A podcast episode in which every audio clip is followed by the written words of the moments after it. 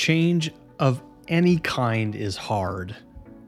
It creates resistance for those experiencing the change and requires careful and thoughtful consideration, especially when the change is one of a professional nature.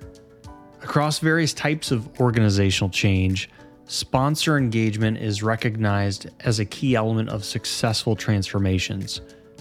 At GP Strategies, our change management approach begins and ends with sponsor engagement, and it is filtered through at every step in between.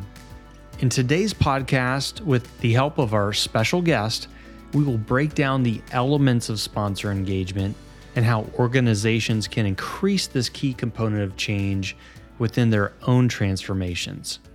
Welcome to the show. Let's have a listen. Are you ready to perform at your highest potential?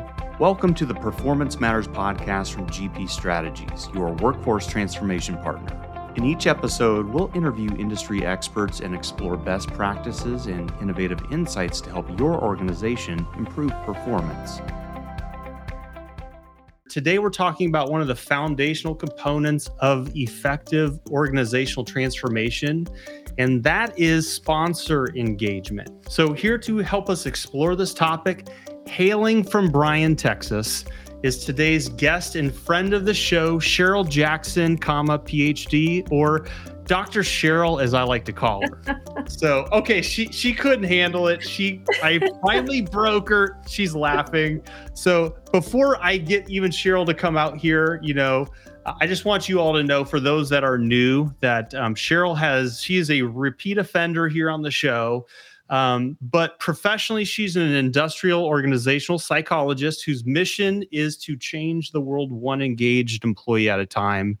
And I think that's a great elevator speech right there. I mean, that is that is just a perfect, well-crafted statement. So, Cheryl, on be- behalf of our many global listeners, I want to thank you for carving time out of your schedule to talk about the importance of sponsor engagement. We appreciate you taking your time. How are you doing today?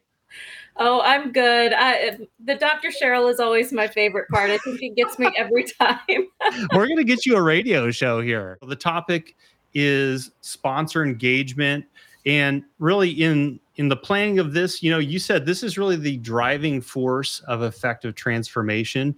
And you know with your field of study you are you know what i would sort of call a change expert. I wouldn't sort of call you. I would say you are a change expert. That's one of the big raison d'etres for you here at gp strategy. So i want to know just what's your personal take on change? Yeah as we've just talked about at the beginning here uh, changes all around us. And it's actually one of the things that we connect on at a very human level.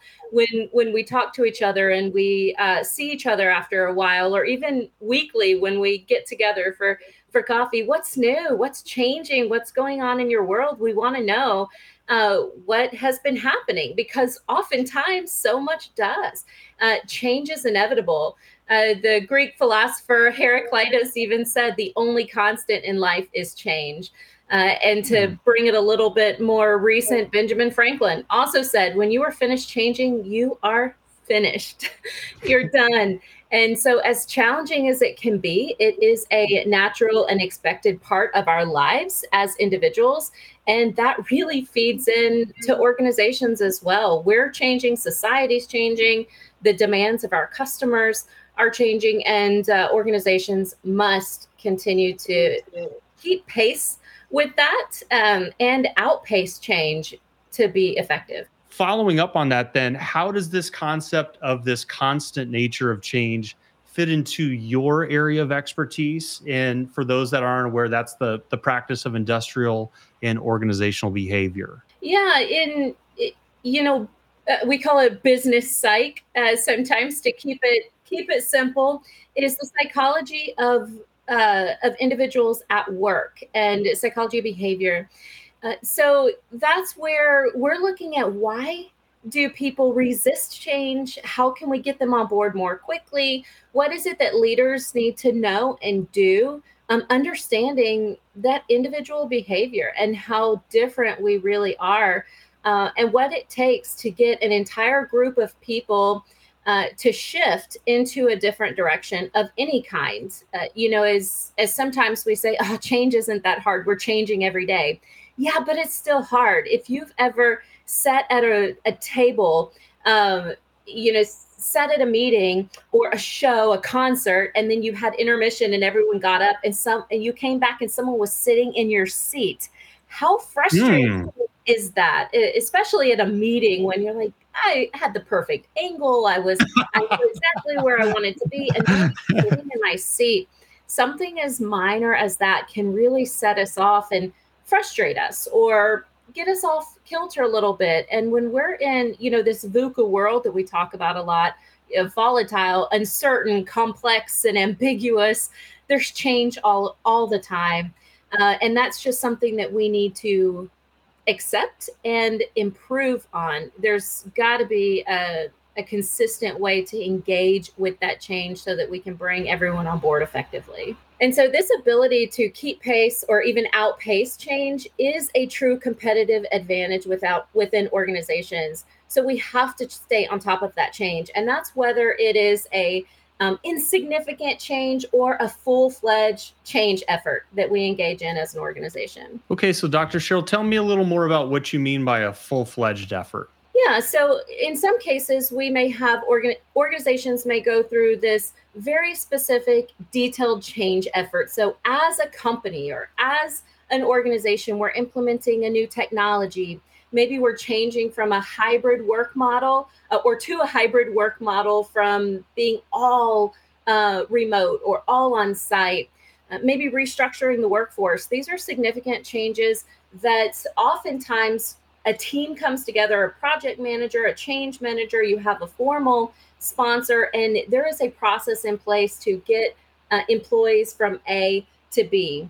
And in those cases, a full plan is created. I call that a full fledged change effort. Everyone knows this is going to be a challenge. But in our ever changing world, change teams aren't always brought in to drive this change. It's just happening. And you know, it happens within teams, it happens across the enterprise um, and even with specific locations may have an adjustment to fit their region or their specific needs and those adjustments are constantly being made without aligning resources to that uh, to the successful implementation of that change. Um, now that doesn't mean they shouldn't have resources set aside to focus on that change effort but it it doesn't always come into play. Okay so i know you've been in this field and this practice for quite some time now. So can you give us a few practical examples of this constant change that you've really had to help organizations grapple with? Uh, yeah, you know, in certain industries, there are, uh, say, regulations that get rolled out quite frequently, and that's just part of their um, accepted expected practice. So, human resources often have new regulations that come come around.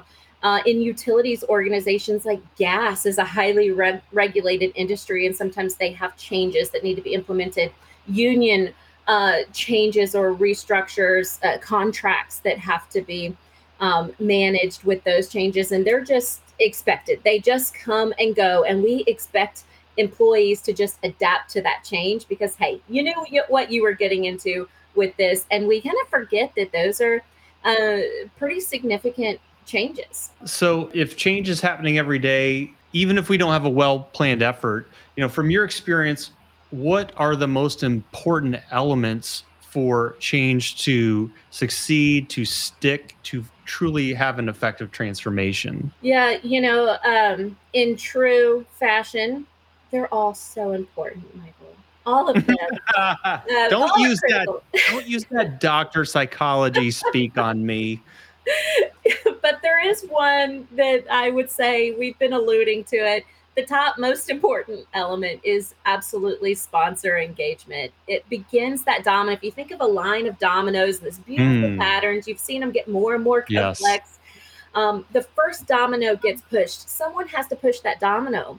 And then sometimes, you know, they get off course a little bit. And although it's hard in a domino setting, that sponsor is the one that comes and gets them back on track, straighten them, straightens them up a little bit so that they can continue to have that effect of creating a beautiful pattern or tumbling over a water bucket or whatever it is that they're doing, they reinforce that tumbling process. And if no one is driving that change from the top, um, that those key leaders that are in place that people are looking to uh, to say how do they want it done if no one is doing that uh, regardless of how powerful the rest of the process is or the rest of the plan, it can be very challenging uh, for that to be effective. So, Cheryl, you're describing the sponsor as that's the catalyst, it's the domino that starts it.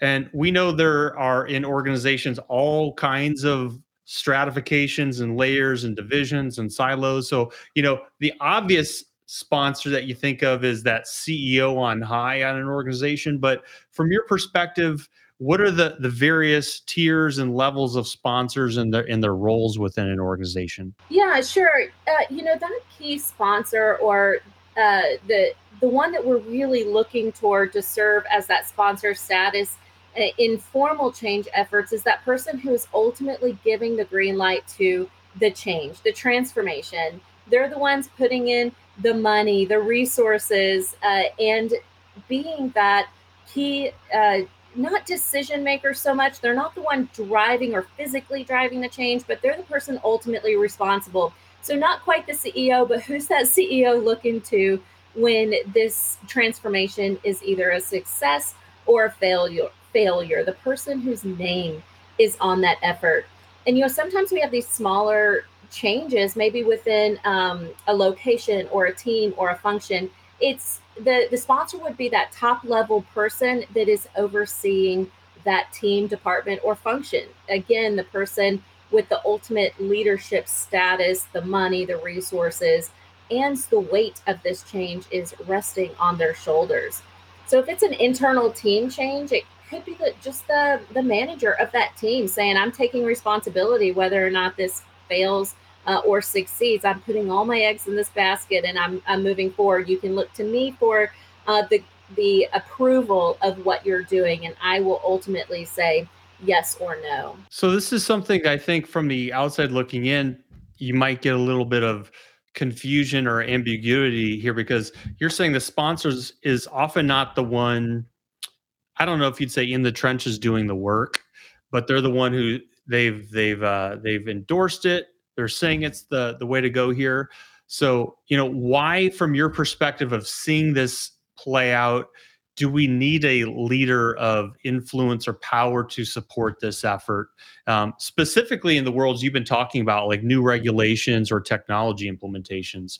What what have you seen? Why is that such the missing link? You know, I, I, say leaders are not the ultimate drivers of change because they're not necessarily change agents. They don't understand all of the different steps. They know what they want done. They're willing to pay for it. They're willing to put their name on it, but they don't necessarily have this experience uh, holding the hands of an organization and helping walk them through the process of change.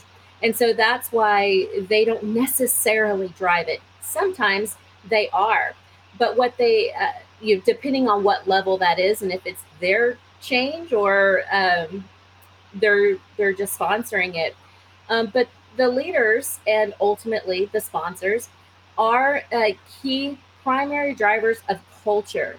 And it's their influence that that determines that culture. You know a lot of times as as a mom and as a, a woman I also say often say women and families set the tone for their family. They they manage the emotions of the family. You always heard happy uh, wife, happy life. I don't agree with that. I think it's happy spouse, happy house, but there is something to that as um, parents and um, spouses often do have set the tone for each other within a family. And leaders do that within their organizations and within their teams. So they drive whether or not um, those employees accept the tenets of that change, whether the culture is established to uh, support it, if the right processes are in place to support and uphold what we're asking them to, to do. We all look to that leader to say, Do you really care about this, or am I doing it for nothing? If I do it this way, which is going to be harder and new and something to learn, am I going to be rewarded for that? What happens if I, I fail? I try, but I fail. Is the structure, the the reward system supportive of me putting in this kind of effort, or do I need to resist it as long as possible? Uh, and a, another key element of that culture is showing that our, our research, we, we have an engagement survey and we work with clients on these engagement surveys. And that research shows that through crisis or significant change, such as the change experienced during the pandemic, success through that change was driven by three qualities, and that was relationship with manager, trust and individuality, and change agility. So you're saying really that that quality of of change the is underpinned by the relationship with the manager, trust in individuality, and change agility. So let's start with that first one relationship with the manager. Tell us more about that, Dr. Cheryl. Yeah. So when we're asking employees, what is driving your engagement? We ask it in a number of different ways, but as we pull that data together, even through significant change like we experienced, relationship with our manager was really the the linchpin of whether or not they maintained engagement and productivity throughout that significant change that crisis period, if you will. And so what that looks like is sponsors, they're and, and teams and managers, they're engaging regularly with their teams. And that sets the foundations for managers to engage regularly with their teams. So we talk about leading by example, setting the stage, setting the tone. If I am a top level leader and I'm not meeting with my team, that tells my team that they don't need to meet with their team. I don't care. And then they don't meet with their team. And that sets that domino effect that says we don't really value meeting regularly with your team members. So that relationship with your manager is so critical for successful change adoption for transformation and for surviving through crisis as an organization I, I was going to say what you're saying to me i'm bringing back memories of different changes either I've been passively observing or directly observing. And you're right. It's like when you said they're the sponsor is setting that culture, if they're not walking the talk, no one mm-hmm. else is, right? That's right. So that's huge. Now, the second point that you had there was trust in individuality. So I'm curious if you can share more insight about this second tenet. Yeah, employees want and need to trust their managers. If they're going to open up and have a relationship, there's got to be a foundation of trust. And that trust we found in our research is built upon being seen as an individual. So it's if you look at kind of a, a tiered approach, if you treat me as an individual, you see me for um, and we we do a lot of DE and I work, diversity, uh, equity, and inclusion work, which mm-hmm. is thinking about belonging and individuality. I see you as an individual, not a teammate, not a someone on this team just like everybody else. And that's one of the things we talk to our clients about is say everybody's having a hard time right now. Everybody's dealing with kids at home. Everybody's stuck at home. I know everybody is, but I need you to know that I am, that this is hard for me, that this is challenging for me. And those leaders who were better able to do that and to see them, those individuals felt more, a greater sense of belonging within their team and that organization. They had a greater sense of trust with their manager and they had a better relationship with their manager, which led to greater engagement and productivity through change. And again, that sense of individuality and trust must be modeled from the top down. Well, I can see that's music to my ears just hearing about that. You know, in terms of when someone sees you beyond your role and they see you as, you know, someone with unique challenges and they empathize with you, uh, that just makes you want to go that extra mile on that end. So I can see that it's just light bulbs are going off on that for me, Dr. Cheryl. Now, the third point you had was change agility. So right. unpack this one and, and its role with sponsor engagement, pretty please. Yeah. So change agility as from an individual standpoint, this is your ability to adapt, to flex, to adjust, your resilience. How quickly do you bounce back when things are challenging and tough? You ask me to sit in a different seat. Do I cry about it? Do I pout about it? Or I go sit in a different seat and adjust my chair? And I'm okay. And I roll on. Organizations are built up by individuals. So we have got to have individuals that have these competencies in order for the organization to have these competencies. And if the the leader, the sponsor must support the development of those competencies within the individuals in order for that culture to be established. How quickly as an organization do we bounce back? Do our processes have so much red tape that we can't make the adjusted need changes even if we needed to? How quickly can we move from one step to another? That's change mm. And the ability to do that well really determines the success or failure of a transformation effort. Leaders are primarily responsible for driving that culture of change agility within their organization. You know, there's a there's a saying I've heard and I've used for several years, which is culture eats strategy for breakfast.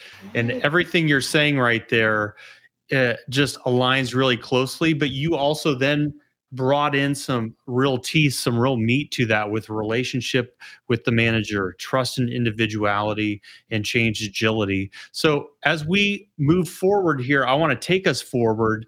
And when we think about leaders and either potential or future sponsors, what, from your perspective, do they need to do to be able to be ready for change in the future?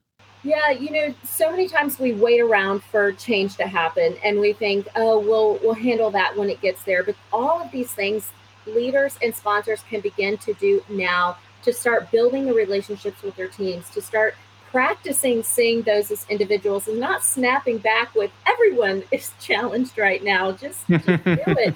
Um, and especially when it comes to change agility, you have to start developing that early and middle managers often feel like they don't really have a lot to say, I'm just the person sharing it. I am communicating this. But what our research shows is those middle managers, like I said, are the linchpin of whether or not change is successful or not. And, you know, it goes up and it goes down. Um, but everyone is someone else's manager and everyone is is an employee to a manager and so that's what we talk about this trickle down and there are things that these managers can do specifically they can upskill yeah. themselves on how to be a better manager, how to be a more inclusive leader, understanding the differences in individuals and practicing emotional intelligence, really developing that within themselves. And organizations can help those managers develop by putting training or programs in place to help develop that on an ongoing basis. Begin meeting regularly with your teams. Just touch base, set one on ones. How's it going? Let's have coffee. Let's chat. Let me understand what's going on in your lives and have that open and honest, transparent communication, even about the little things. It's going to be easier to to start small and just be open with what's been going on um, with the organization and sharing as much as you can. Some people are naturally more tight to the chest uh, or to the vest, that's the phrase. Um, but they keep information closer together, and uh, they they don't share that information as openly and just saying, you know what, why am I holding this information back? Why am I not communicating more open and honestly? And just practice that even in the small things. Treating your teams as individuals, recognizing the, the sporting events and the activities of their family, and start to get to know them as individuals. And then you see how that plays into their work life. Mm. Follow through is a big one in trust. Many, all of us have probably experienced that time when um, a leader or a team member didn't follow through and how that really hurt our trust in that person, uh, begin practicing that now. That's not something you can just turn on. If, if you've ever had kids and they've broken your trust, you say, This is going to take time to heal. You know, it's going to take a while to trust you again. Um, and then building those relationships with teams through active engagement in their work and their lives. Build trust through transparency, respecting them as individuals, and creating culture of openness, learning, and adaptability within your, your teams. This is how managers can make a huge difference in change effectiveness, even before that change is even a thought. So, Dr. Cheryl, you've shared a lot of wisdom, a lot of hard earned wisdom, I'm sure, over the years of, of practice here. Um, as we're stepping away, and again, I want to thank you for your gracious time here. What would be some last thoughts or key tips that you would share on how to be a great leader through change. What are your thoughts on that? You probably picked up on it, but individuality is my number one. I'm incredibly passionate about diversity, equity, and inclusion, specifically through the lens of belonging. And in order to feel like you belong with an organization, you have to feel known. You have to hmm. rethink that your team sees you and knows you as an individual and I love to apply th- uh, help people apply things to their lives outside of work. This is important for your spouse, for your kids, mm. for your friends, for your community. Take the time to see individuals. Deep down, we know everyone thinks they're special, but we as individuals, we really do believe our circumstances are unique. This is our life. It doesn't matter if everyone else is living it. We are, this is the first time that we are living it ourselves.